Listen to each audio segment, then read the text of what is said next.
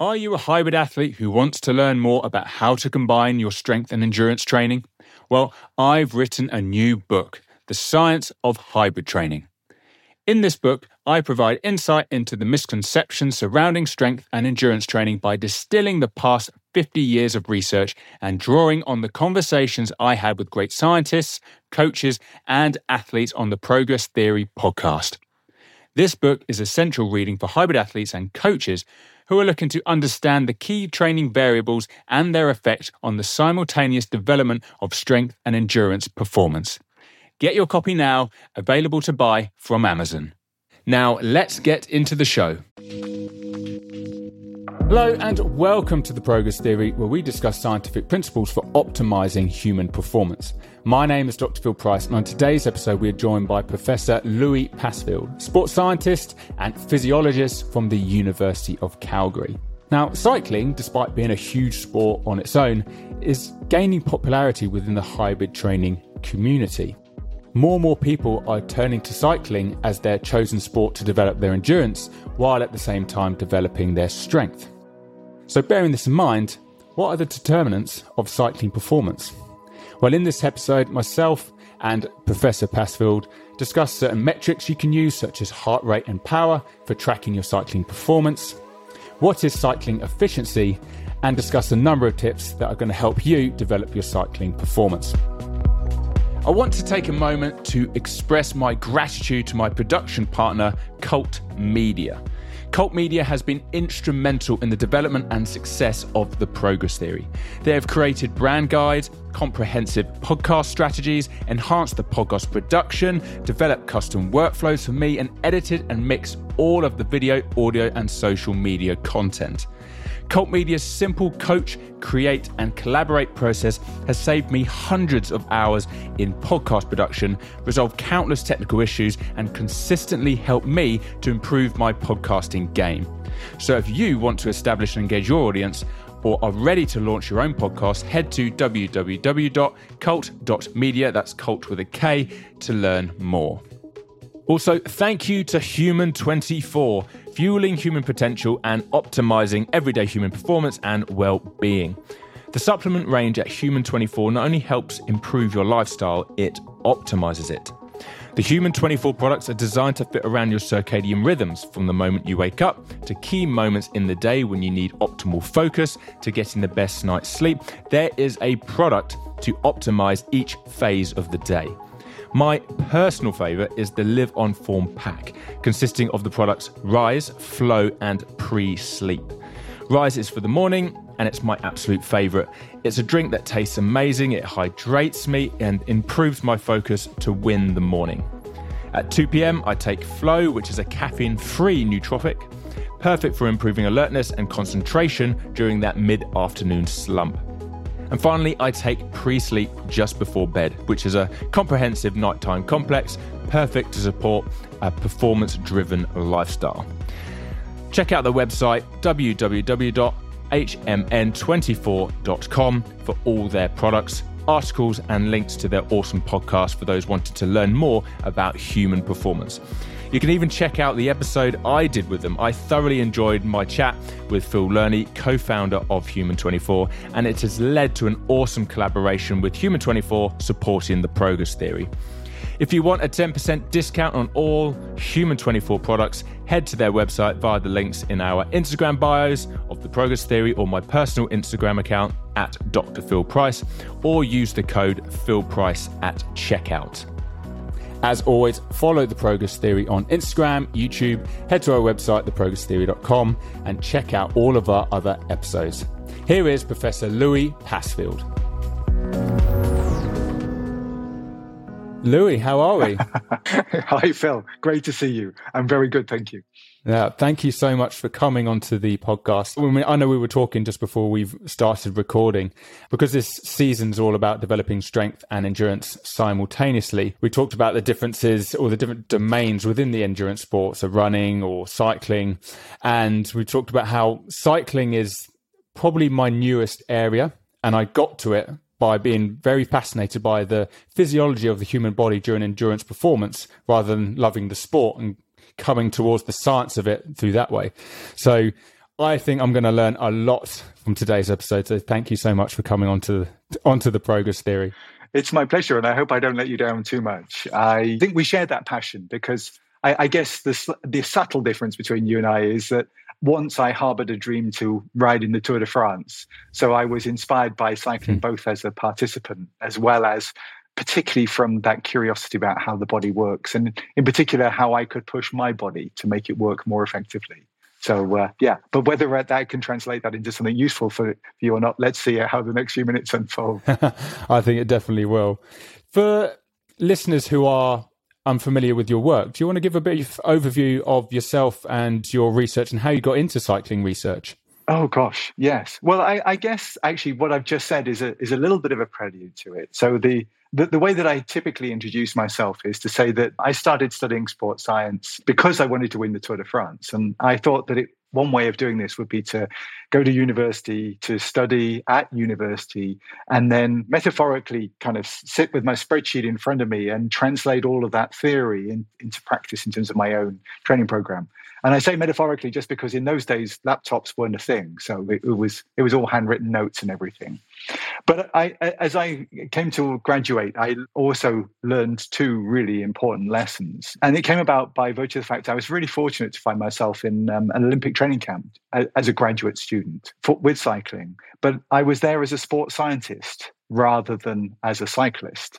And the first lesson that I'd learned was that um, even though I'd graduated in sports science, I still didn't have all the answers in terms of how to train really effectively. So there was an awful lot that science couldn't tell us, and, and really, really simple practical questions that any athlete or coach would want to know. So not kind of complicated, difficult questions, but things like how hard should I train? How long should I train for? How much recovery do I need? Those really fundamental basic parts from everything I'd learned so far, I couldn't answer those from a scientific perspective. So that was a tough lesson because that was kind of like my mission derailed straight away. And then the second one was that at the Olympic training camp, we were. It just so happened that that first uh, camp was focused on junior cyclists, and by this point, I'd been training for the best part of ten years. And then I watched these junior cyclists in the race. I was sat with with the um, national uh, team coach at the time, following the, the riders in this race, and I realized they were doing things I still dreamed about being able to do on my bike 10 years into my kind of cycling ambitions. And so I realized the other thing that I lacked was the talent. So that was my kind of my in my in on sport on sports science was that yeah it doesn't have all the answers and that even if it did I would have lacked the talent to realize the ambition that that I had. But I've also found myself in a wonderfully privileged position that I was working as a scientist with British Cycling and actually initially also with British Triathlon. And then I've kind of had a, an in and out relationship with British Cycling over many years since then. So the in being with working with British Cycling and the elite cyclists, helping them prepare for Olympic Games, and the out being returning back to academia. And then that kind of culminated in me working with British Cycling up until the Beijing Olympics in 2008. And after that, I then moved to the University of Kent where I, I focused much more on the cycling research side. But at the same time, I was very privileged because the English Institute of Sport have also kept me very loosely involved as a, a, conversational physiologist. So their physiologists do all the hard work, and then I come in from time to time. And I've been deemed too old and unsafe to let be let loose on coaches or athletes. But apparently, scientists are still safe enough that I can still talk to them and occasionally hmm. Im, impart some words of experience that, that might benefit them too. So since that time and right up to this day, I've been working with the physiology team at the, at the EIS, which is which has been also also great fun, highly rewarding, and they're a fantastic team of people. So that just kind of gives you a bit of a sense of the, the various different things. So applied research, uh, sorry, applied work, applied research, and, and a little bit of work with other applied sports scientists. Mm. That's a really nice story because if I link it to my own academic journey, a lot of that came from wanting to know uh, a particular topic to try and help myself. So my PhD's in the knee and I wanted to learn more about my knee because my knee kept getting injured. So it's like, oh, I want to do that. So in my case, I want to improve the function of my knee, or in my case, probably hip and foot. And yourself was like, I want to improve my performance in cycling. So I need to learn more about that. It's quite two different domains, but quite similar stories, which have driven us towards academia in a way. absolutely. And, and the overlap is even more marked in terms of my story for my PhD was I wanted to better understand why people get tired during prolonged cycling. So that's what I looked at. hmm.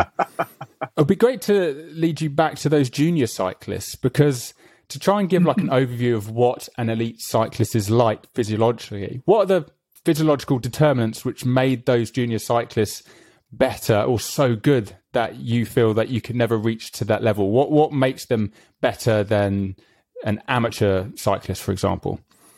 I mean, I guess in really crude terms, from a cycling perspective, what, what I appreciated was actually the the speed that they could sustain over extended periods of time, mm. either when they're working in a group, which then makes the effort more on off, because they take it in turns sh- sharing the pace on the front.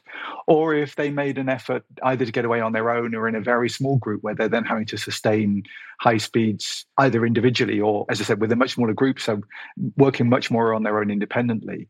And I realized that that that was what I was watching them do was something that I still wasn't capable of doing. I wasn't capable of producing that kind of sustained speed for that length of time that they were.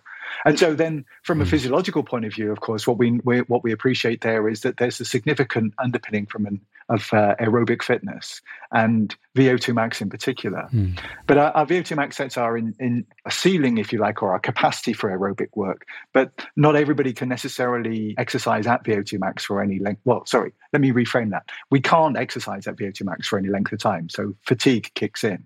But what these people these cyclists were able to do was to sustain a, a, higher percentage of their VO2 max as well. So they had a high ceiling and they could sustain a high percentage of that.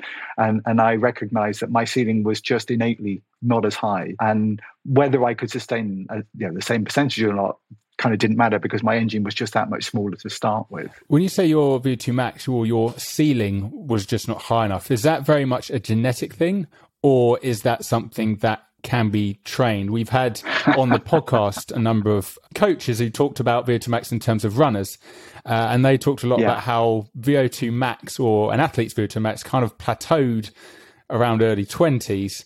So it wasn't necessarily the, the main factor which improved their performances later in their career, it was one factor which was important. And because of that, it was kind of like they trained to a point where they reached a genetic ceiling early on in their career and then they continued training on other aspects which improved them. Yeah. How much genetics are yeah. involved when it comes to cycling, I guess?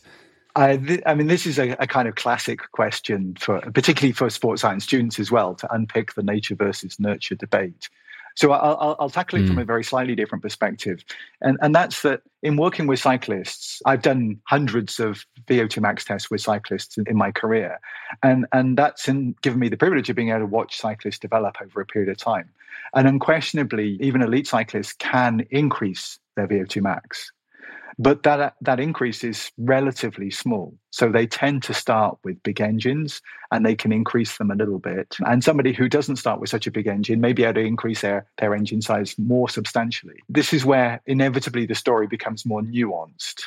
So what we see is with elite athletes, their overall level of fitness, their broad, the broad size of their engine, their VO2 max, doesn't change much on an annual basis. And then what they do is target specific aspects of their fitness that prepare them particularly for whatever that race might be. And that aspect of their fitness probably goes up and down a little bit. And so a really neat example is when, when I was at the University of Kent, I, have done a lot of work with James Hopker measuring people's efficiency. Now, if you're efficient, you can have the same VO2 max, but you can translate that VO2 max into more power output. And power output on a bike mm. means you go faster. So more power means a faster cyclist. In running, we have exactly the same concept with economy, and I won't go into the into the semantics mm. of the the physiology and the biomechanics of a difference between them. But broadly, we can think of these same things these things in the same way. So an economical runner can run at a certain speed using or requiring less oxygen. So if you can, you can imagine if you are more efficient or more economical, then you, you can produce more power or you can run faster for the same cost. And that economy or efficiency parameter can change as much as VO2 max in elite athletes. And so, although actually in cycling, that's a little bit, I should say, that's a little bit of a debated point. We, we have been criticized for that viewpoint on occasion. But I'm talking about data from our own and some other labs that, that we've obtained repeatedly that suggest that efficiency changes with fitness across the season. And we think that that relates to a change in performance as well. That bit is a little bit more speculative because it's quite hard to evaluate how changes in fitness correspond to changes in fit sorry changes in efficiency correspond to changes in fitness. But the, the key bit that i'm getting at here is you've kind of got your overall engine size which is your vo2 max but then you've got something like your efficiency which can go up and down as well. So now we've got two things that can kind of float around a little bit. And ironically what we've actually found in some of our research is that the two things go in opposition. So typically if your vo2 max goes up you become a little bit less economic or a little bit less efficient and there's some long term data on two elite athletes. So, Paula Radcliffe, the, the marathon runner, and uh, Lance Armstrong, who you may have heard of. I know you said your background wasn't in cycling, but you may still have come across him. Hmm. And in both cases, they showed a similar long term development trend from studies that were published on them, where their VO2 maxes at a relatively early stage in their career stabilized and didn't increase very much their performances continue to increase. So we're talking about measurements taken well before, for example, Paula Radcliffe was um, marathon world record holder, or data from before Armstrong started winning the Tour de France. Their VO2 max appears to have maintained been stable across that period of career where their performance performances picked up. But their efficiency or economy values appear to improve systematically over that period of time. So we can kind of think of you need to have that big engine, you need to have that VO2 max to be successful in an endurance activity like cycling, like running, or triathlon. But there may be other aspects of your fitness that perhaps are a little bit more pliable later on in your career, and it's nudging those things that's the challenge. What type of things improves efficiency on a bike? I understand economy from almost like acting like a spring, and by doing so, you're running at a higher speed for a lower oxygen cost. But obviously, it's a bit different when you're on a bike, and some of that efficiency would come from the bike itself. And I read some of your work regarding yeah. how I think in this study, athletes were compared by being upright versus in a time trial position. And that affected their efficiency and then affected their values in performance testing. So, yeah, is it positioning or is it more different biomechanical aspects which can affect efficiency on a bike? Aha. Uh-huh. Yeah, I mean, that was a study led by Simon, one of my colleagues, Simon Jobson, who's at, at University of Winchester. And it was a, a lovely reminder to us that in cycling, you're trying to work at overcoming a range of different things at the same time. So you want to maximize your physical capabilities but at the same time, you want to make yourself as small and aerodynamic as possible so you can punch through the air as efficiently as possible in a, an aerodynamic, from, uh, so efficiency from an aerodynamic perspective rather than what we were talking about before, which was more about how efficient the muscles are at translating oxygen into energy. The problem is that those most aerodynamic positions are rather cramped and don't enable you to necessarily develop your full power output. So, as you say, what, what then happens is there's a kind of a delicate trade off that occurs.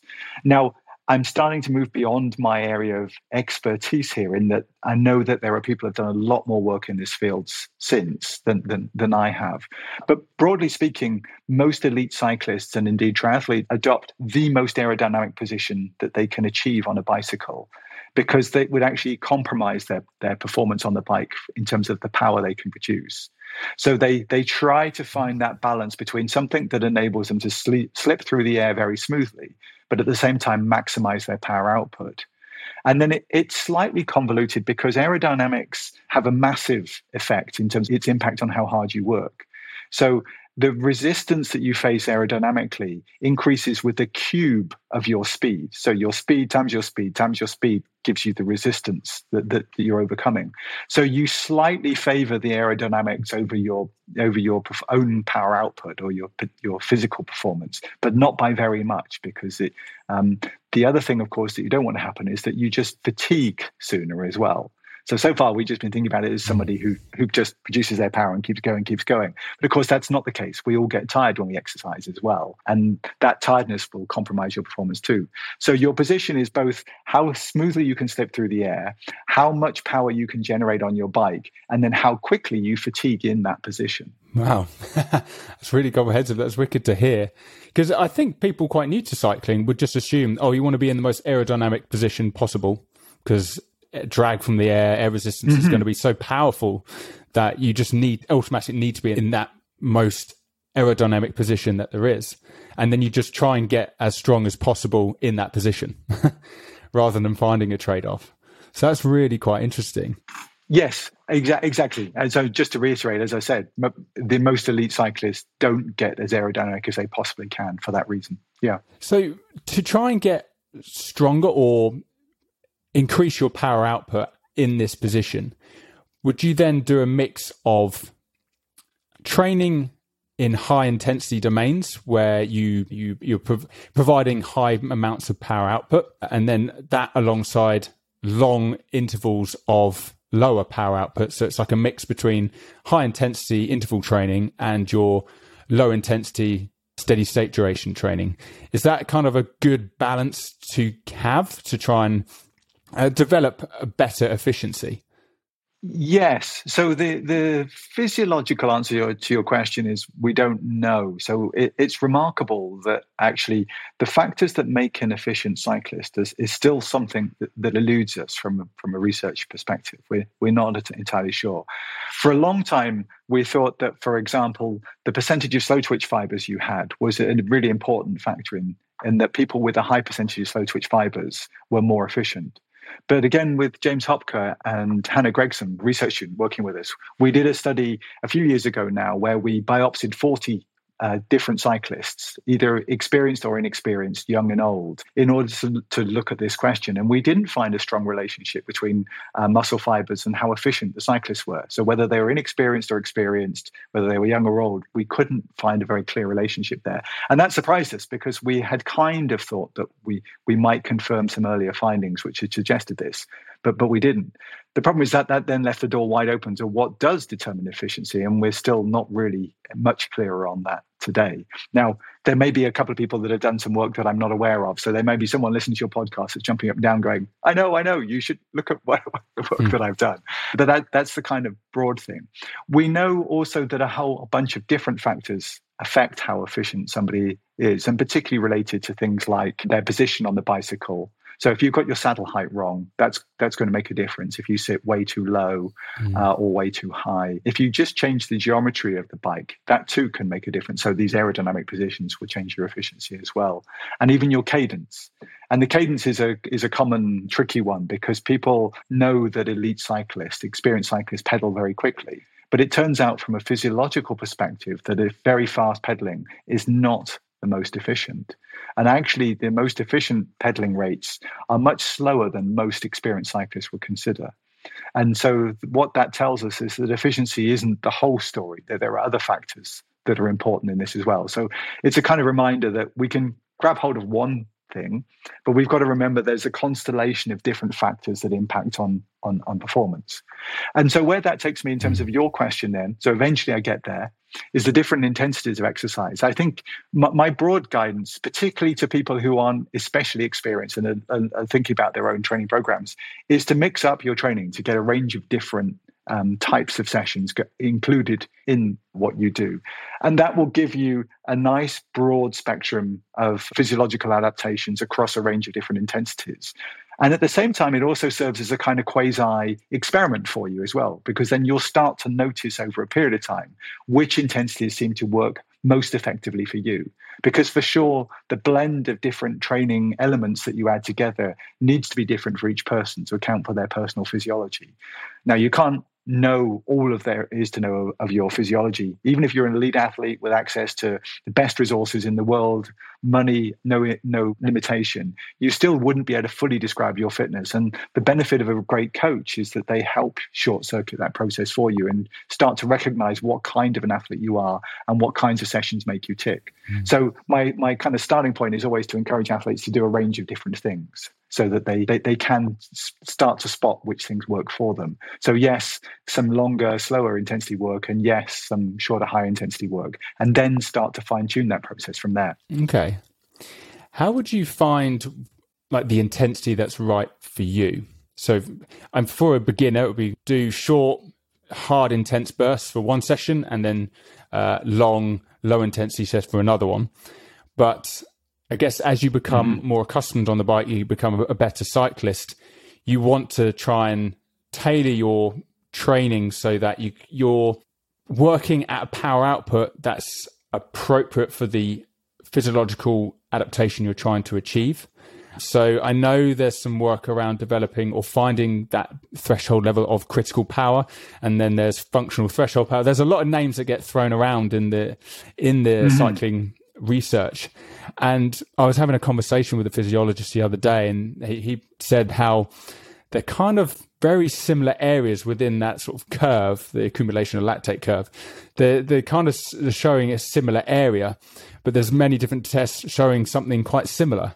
So it can get quite confusing. Someone that's new to cycling, there's like, well, what about this? Do I need yes. to find that? Do I need to find that? And then do I train above that? Do I train below that? How much do I do? So you can imagine a lot of people getting confusing. But um, just to start the question again, I think why do cyclists focus on power? What is it about power that enables you to develop a training program on a bike for it?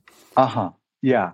Well, w- so when I first started cycling and when I was imagining my dreams of riding in the Tour de France, power measurement wasn't a, wasn't a thing. It wasn't possible. You mm. might conceivably been able to find a lab in the world somewhere where they could measure your power output for you, but that would have been largely because you were taking part in some kind of research experiment and wouldn't have been directed at athletes at all. It's only in recent years that, that the technology has evolved to such an extent that we can now measure power reliably on your own bicycle and r- riding outdoors, indoors, wherever it is that you choose to ride your bike. So that's a relatively new phenomenon. The, so the hmm. the benefit of that is that you can imagine. Let's use myself as an, as an example. Me going out doing my training sessions many years ago, and my sole the sole data that I could gather was I'd have a little mileometer strapped to the front wheel of my bike and, and, every time my wheel rotated, it would tap the mileometer and that would nudge it on what one wheel revolution. So it would count the wheel reps.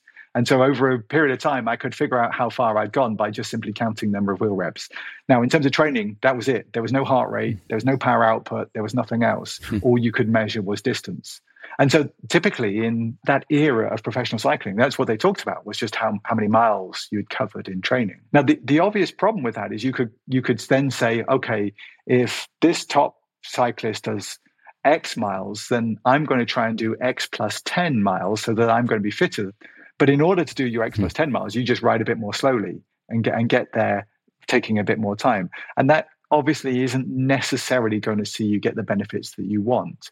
And then you don't you have no account of for example whether they are uphill downhill with the wind um, pushing you along and those kinds of things all of those things those kind of games that you could imagine that you might play in order to nudge your mileage up above your rivals but actually mean that you don't work as hard so the next evolution in training hmm. technology was when you could measure heart rate on a bicycle when you're out in your training, and this was all av- available and downloadable uh, for you after the session. And so th- that kind of technology really came in in the particularly in the early 90s, and that in itself revolutionized training because now people could think about not just how far they traveled but also how hard they were working in the process. And the same technology also now enabled you to record your speed and distance. So you could see the dissociation between how hard you worked and how far or fast you went. So you could, if you were compromising on your the intensity of exercise, so you're riding more easily, in order to train further, you would see that in your heart rate. You'd see your heart rate was much lower on this day, even though you went further. So, was that actually beneficial to you? And that was kind of the first wave of sports science intervention where people were encouraged, or athletes in particular, were encouraged to think about the intensity of exercise that they trained at, which was kind of in the area that you were starting to strain to strain to when you're talking about lactate threshold and critical power and so forth. The challenge with that is still that as you get fitter, your heart rate response remains broadly the same, but you you travel faster as you get fitter. But that doesn't take account of the changes in environmental conditions. So if you went out one day and did a hilly ride, and then another day you did a flat ride, you might see the same heart rate response, but you'd see two very different speed responses because one ride was very hilly, one was very flat. So obviously you can go faster on the flat ride, but your heart rate looked exactly the same and you were trying to get a feel for whether you were fitter or not, but you couldn't tell because your speed is the obvious thing to judge it by. But under those circumstances, you can't compare your flat and your hilly rides. So that's where the power meter comes in because with a power meter on your bike as well, then you can compare how hard you've worked in those rides because the power is talking about how much work you're doing on your bicycle, how much power, how much effort or force you're transmitting to your pedals. And so even if you ride on the flat or on the hills, that remains relatively comparable. And so you can then see, okay, what was my average power? What was my average heart rate? How have those two things moved together. And then speed, while still the most important parameter, because ultimately, if you're an athlete, it's your performance that counts, and therefore it's your speed. From a training mm. perspective and from getting training metrics, power and heart rate are much more useful on a day to day basis for giving you feedback. No, that's really comprehensive. Thank you very much. Regarding the, actually, because I noticed with running, they often utilize something like a three minute all out test to determine critical speed. And there's like that that speed, which if you went above that speed, you'd only have like a limited battery, a, a, limited amount of time until you reached exhaustion or would be able to slow down completely. Whereas below that critical speed, theoretically, you should be able to maintain that speed for a very long period of time. And I'm assuming that critical power is very similar, but it's obviously on a bike. Is this something you'd recommend a cyclist try and find out. You try and get some form of uh, piece of equipment which will allow you to measure power, and then you can might be able to do some form of test that will give you that information that that critical power value. So at least you have some form of threshold which allow you to think, okay, above that threshold I can do my more intense work, and then below that threshold I can do my more low intensity, long duration type work. Um, gosh, there's a, a number of different ways of tackling this question. I, I, guess the short answer is yes. I would in, I'd encourage people to to think about this. The first reason, and again with some colleagues, I, I wrote a, a paper a few years ago, just a, a perspective paper rather than research one, which we titled "Knowledge is Power." And essentially, the point we were making there is that if you have the opportunity to measure your power output in training and performance, then it gives you some some information or insight that data could be translated ultimately in, into knowledge and wisdom potentially. So the benefit of having power output measures either on your bike or being able to get data from a lab or something like that is that it, it's potentially shortcutting your learning process. But but to be very clear, it, it is a learning process. It's not like you're going to be given the answer. By hmm. buying a power meter, it doesn't guarantee that you're now going to be able to train effectively. Rather, you've got a tool that you can wield to learn more about yourself and what makes you tick and how you can cycle faster. And so that's kind of part of the nuance of this is that then there, there, there are kind of two, two ways that that journey can evolve very crudely. One is that you can become more and more enthralled, as I as I have been over the years, in terms of the data and what you can make of that and how you can learn and the insights from that. It's a kind of nerdy, geeky perspective, and then you get into things like how you can evaluate your fitness using different tests that you were talking about, and that sort of thing.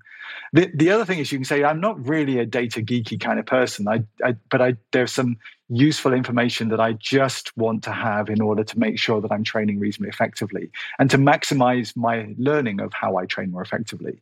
And under those circumstances, there's probably a point at which once you've learned enough about yourself, you don't need the power meter anymore. You can just listen to your body and do it that way. Mm. But the power meter would probably get you there faster than if you have to try to develop that, that insight on your on yourself without it I intentionally try to be a bit provocative and but also binary in my perspective there. And there are plenty of people I'm sure that fall in the middle. But that's kind of the way that I see it. That a power meter gives you the opportunity to speed up your learning process. And then you may get really engrossed in that and then try and refine it, refine it, refine it.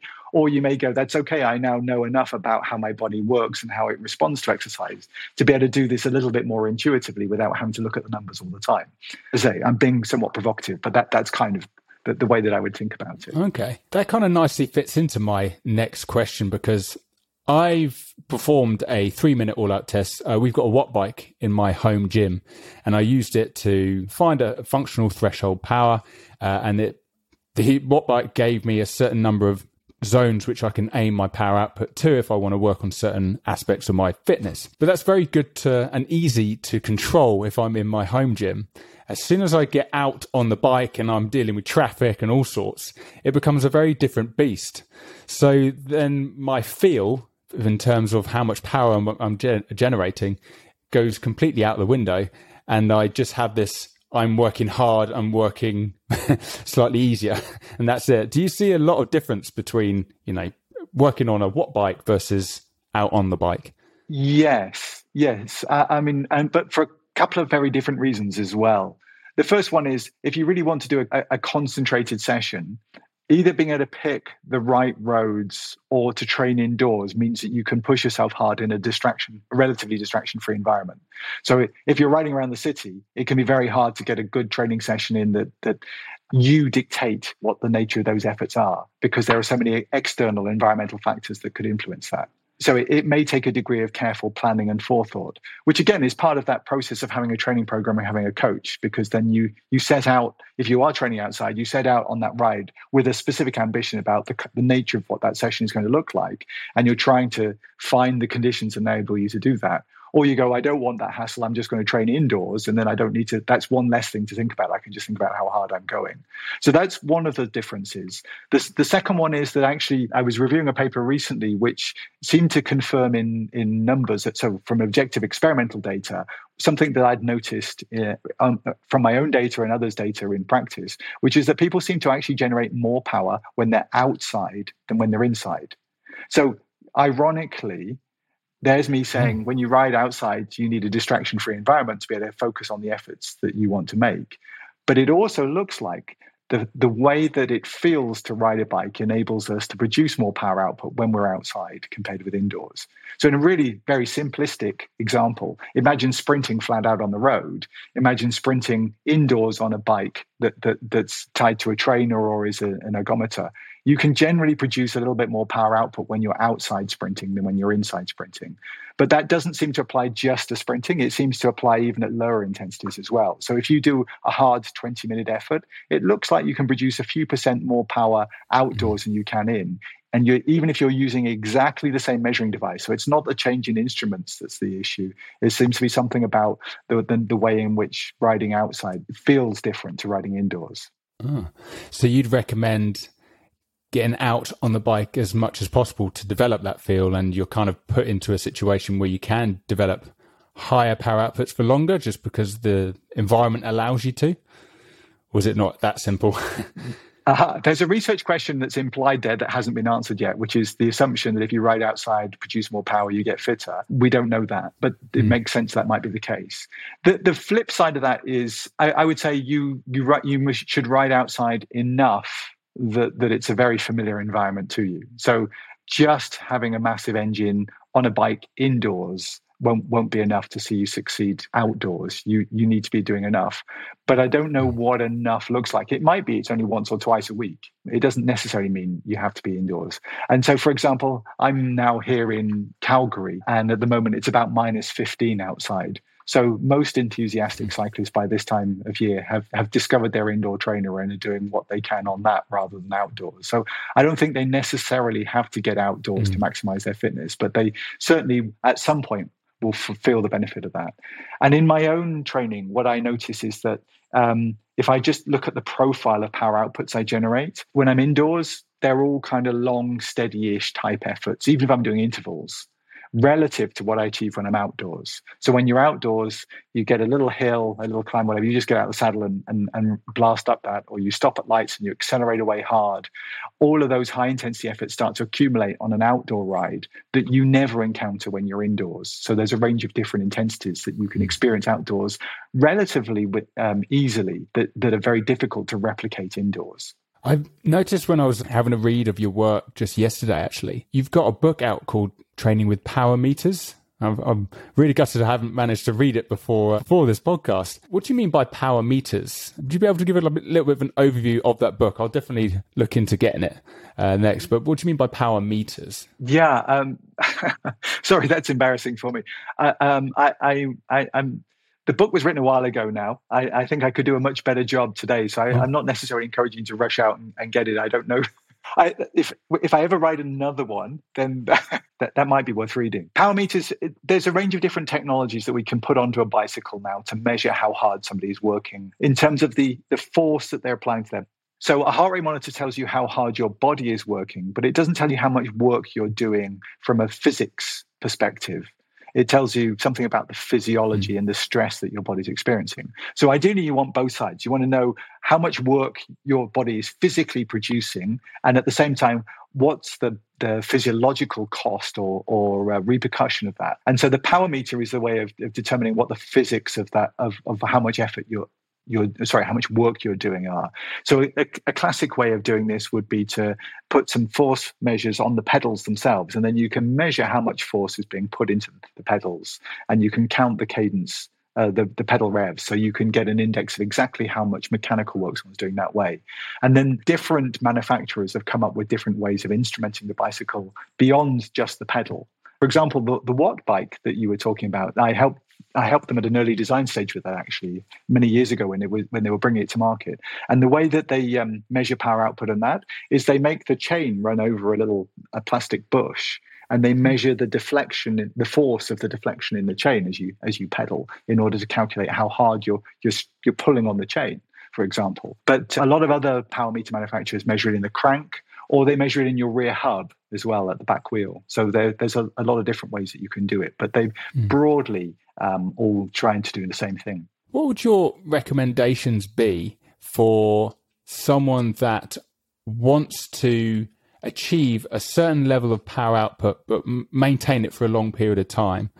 So I could probably think of probably myself and a number of people I know that can reach quite high power outputs, but their ability to sustain that is really quite poor. From mm-hmm. a training perspective, what what would your recommendation be to say improve someone's ability to sustain high higher power output over say I don't know 20 minutes like let's say the functional threshold power test often is around 20 minutes what kind of training do you think someone would need to do to try and improve their ability to maintain higher power outputs yeah well, the, the first thing would be to ask yourself whether, based on your, your own experience and, and your time of training, you think you, your aerobic engine is as big as it can be. So looking to increase your VO2 max would be an, an, obvious way to do that.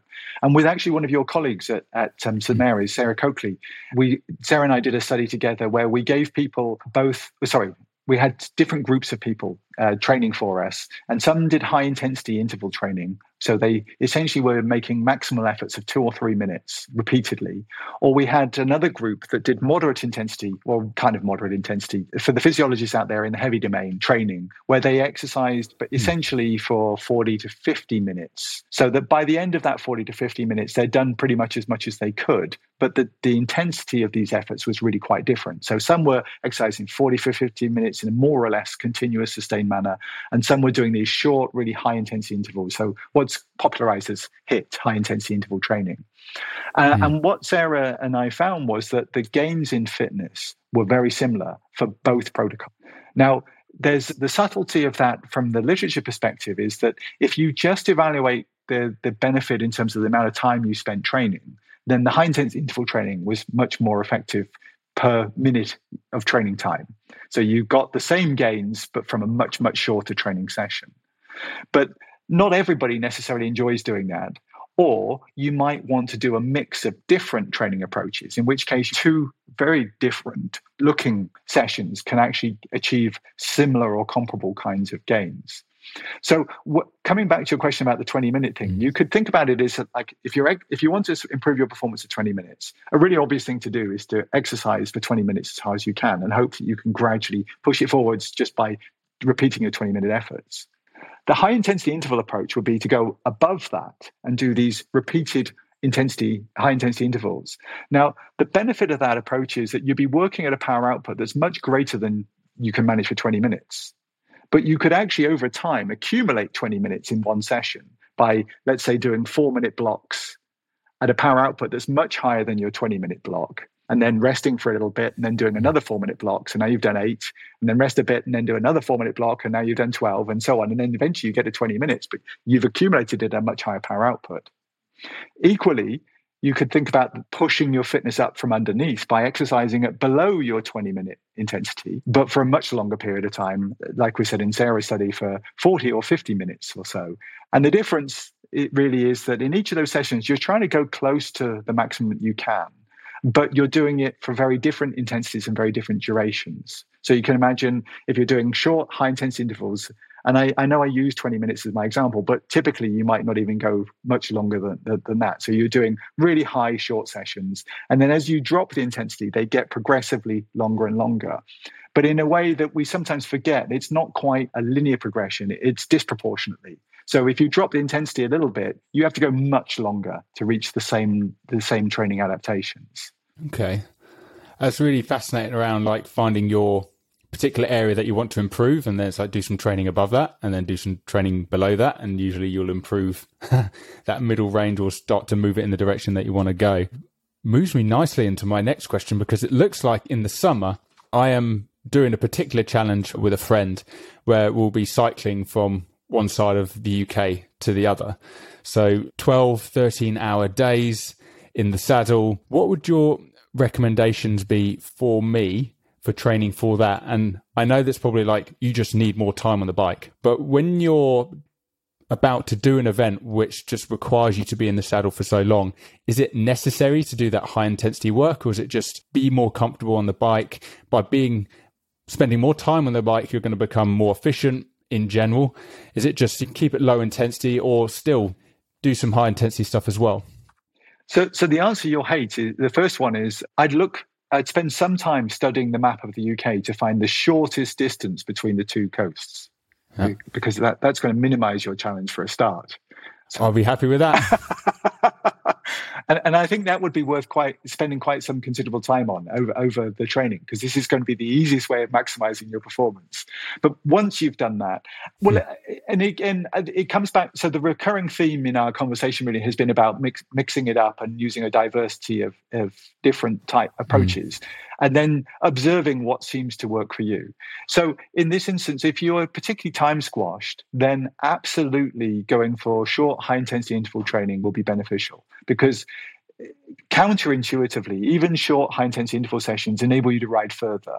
And that the evidence for that is fairly clear. And, and indeed, in Sarah's, the study that, we, that I was just, just discussing that Sarah and I did, we asked people to exercise, ride for as long as they could at a fixed intensity before and after completing the training program. And we couldn't separate out the high intensity interval training from the, from the long extended sessions. And we both thought before the study started that we would see an improvement in the long ride from the people that trained for longer, but but we couldn't separate them statistically. So maybe if we tested hundred people, the pattern might have been a little bit clearer. But with with the numbers that we had, certainly it wasn't possible to differentiate that. So if you're time crunched, then absolutely the the um, short high intensity interval training is a much more time efficient way of doing it. But there is no way mm. of preparing for those long distance rides without also doing some long distance rides if you have the opportunity. So you'll just find that you're mm. that much more comfortable in doing your long distance riding if you've got some of that in.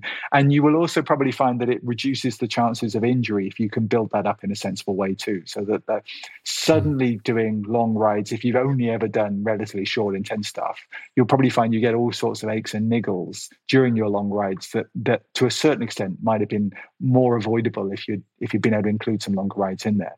So I would say kind of you know, by all means go with what feels like fun, assuming it's more of a fun emphasis than the performance one and do some of those longer rides if you can. But don't be at all afraid to mix it up and do some short, sharp interval stuff as well, because that, that will be beneficial. And then the final thing is, and, and again, this is where life sometimes get in the way. Remember that the amount of training that you need to, to hold on to your fitness is much less than the amount of training you need to do to gain it. So there may be times when in your life you, you, it's hard to really push your training to gain fitness to tackle this challenge, but you can at least keep things ticking over. And the amount that you need to do to keep things ticking over is an awful lot less. So you can drop your training by one third and maybe even two thirds and still keep hold of your fitness. And the key there is always to keep the intensity high. So if you make if you maintain your training intensity, you can pare back your training when times get really busy and still hold on to the gains that you've got. And then as you get more time again, if, if the window opens up, then you can start doing more longer rides at a, at a, a more even tempo to to start pushing fitness out again. That's a really good piece of advice, actually, especially around the theme of the season around developing strength and endurance simultaneously. Uh, and if you're training both together. There's going to be times where you might have a slight focus on the endurance side, and other times you might have a slight more focus on the strength side. So knowing that, being able to maintain the endurance gains that you've got by reducing the amount of work that you're doing, but maybe doing some high intensity stuff just so you can sort of maintain what you got is really quite a nice message to anyone that wants to develop strength and endurance and, uh, simultaneously because then you're not you're not trying to train for two different sports at the same time which will just create some huge amount of volume which isn't very practical and could lead you to becoming completely over fatigued so yeah it's, it's really great I completely agree. I mean, I mean, I know that this is a theme that you've been exploring in the series at the moment, and and so I'd given a little bit of thought to, mm. to that. And the, the, the main thing really is that yes, not trying to push hard on both fronts simultaneously, but to intentionally focus on one or the other, and to so if you're focusing on strength to keep the endurance ticking over, if you're focusing on endurance or aerobic conditioning to keep the strength ticking over, but not to try and push hard on both of them. And then there's fascinating studies done on, on uh, just the kinds of things that limit people's ability to train. So, for example, if you do an arm session, it impacts on your subsequent leg session, mm. even though your legs aren't tired. So they've done. There was a lovely study by Johnson in 2015 where he had people doing arm cranking, and then to do a, a five uh, a five minute time trial and the unsurprisingly, from an intuition point of view, the arm cranking then compromised the, the leg cycling effort afterwards. So you could kind of think of that as the of, uh, an analogy of if you've been in the gym doing strength conditioning work, it's going to compromise your endurance session afterwards. So you want your endurance session to just be keeping you ticking over if you're focused on strength or vice versa you don't want your endurance session to be that thing that compromises your strength session. So again you want to keep one ticking over while you're focusing on the other. Yeah. You don't want the acute fatigue caused by one subsequently affecting the training session that you've got coming up. There needs to be a a bit more of a change in the programming approach that you have to make sure that you can put as much effort into both sessions as possible. So yeah, certainly. Yeah, absolutely. And the, the one other thing is training frequency does seem to be a really important factor in terms of boosting performance as well. So being able to train more frequently seems to be one of the key factors that enables people to push their performance. Yeah, definitely. Louis, that was amazing. I predicted I was going to learn so much, and I did learn so much. So thank you so much for coming onto the podcast and helping me with understanding cycling in a bit more detail. Where can people get hold of you if they want to learn a bit more about you? Like I've been reading your work from technically I found all your stuff on Google Scholar, but do you have a social media account or a mm-hmm. website mm-hmm. that if people want to look up more of your stuff, where can they go? Yeah, I'm I'm always happy to do what I can to to connect with people. So I, I lurk on Twitter. So occasionally I'll, I'll, i post messages on there, but but not it depends on how busy I am, distracted I am with other things. But I have an, a, a Twitter account, Trainalytics. So train a L Y T I C S. So you can you can probably find that. Pop my name into Google. You'll pro- it will probably come up with that. Google may well also find my contact details at the University of Calgary as well. So you can get my uh, email address and email me at University of Calgary. That that's also fine. Most people, I think these days, probably reach me on Twitter first, send me a message or, or tweet something, and then I follow up from there, and then shift it onto email if, if needs be. So very happy to do either of those. And yeah, I do have a Google Scholar profile. So if there's particular, if you're just interested in looking at the research that I've done, then you should be able to find it on on Google Scholar. And if you can't find you can't access the paper, then by all means reach out to me and I'll do what I can to help you in accessing a paper. Brilliant, Lou. That was absolutely amazing. And I'll have to speak to Sarah Coakley, especially as she's leading our MSc at St Mary's in physiology and maybe getting some research ideas going. I think I think there's a lot of scope to push this area further, especially around strength and endurance training. And your knowledge around cycling and endurance work would be really handy to help that. So I'll be I'll be in touch if that's okay. that sounds like a lot of fun. And actually, just in terms of reaching out, Phil, the other thing is if you've got links that you post, then I'm very happy for you to share my the information that way too. Brilliant. Thank you. Cool. Louis, thank you so much. It's my pleasure. Thank you very much. I really enjoyed it.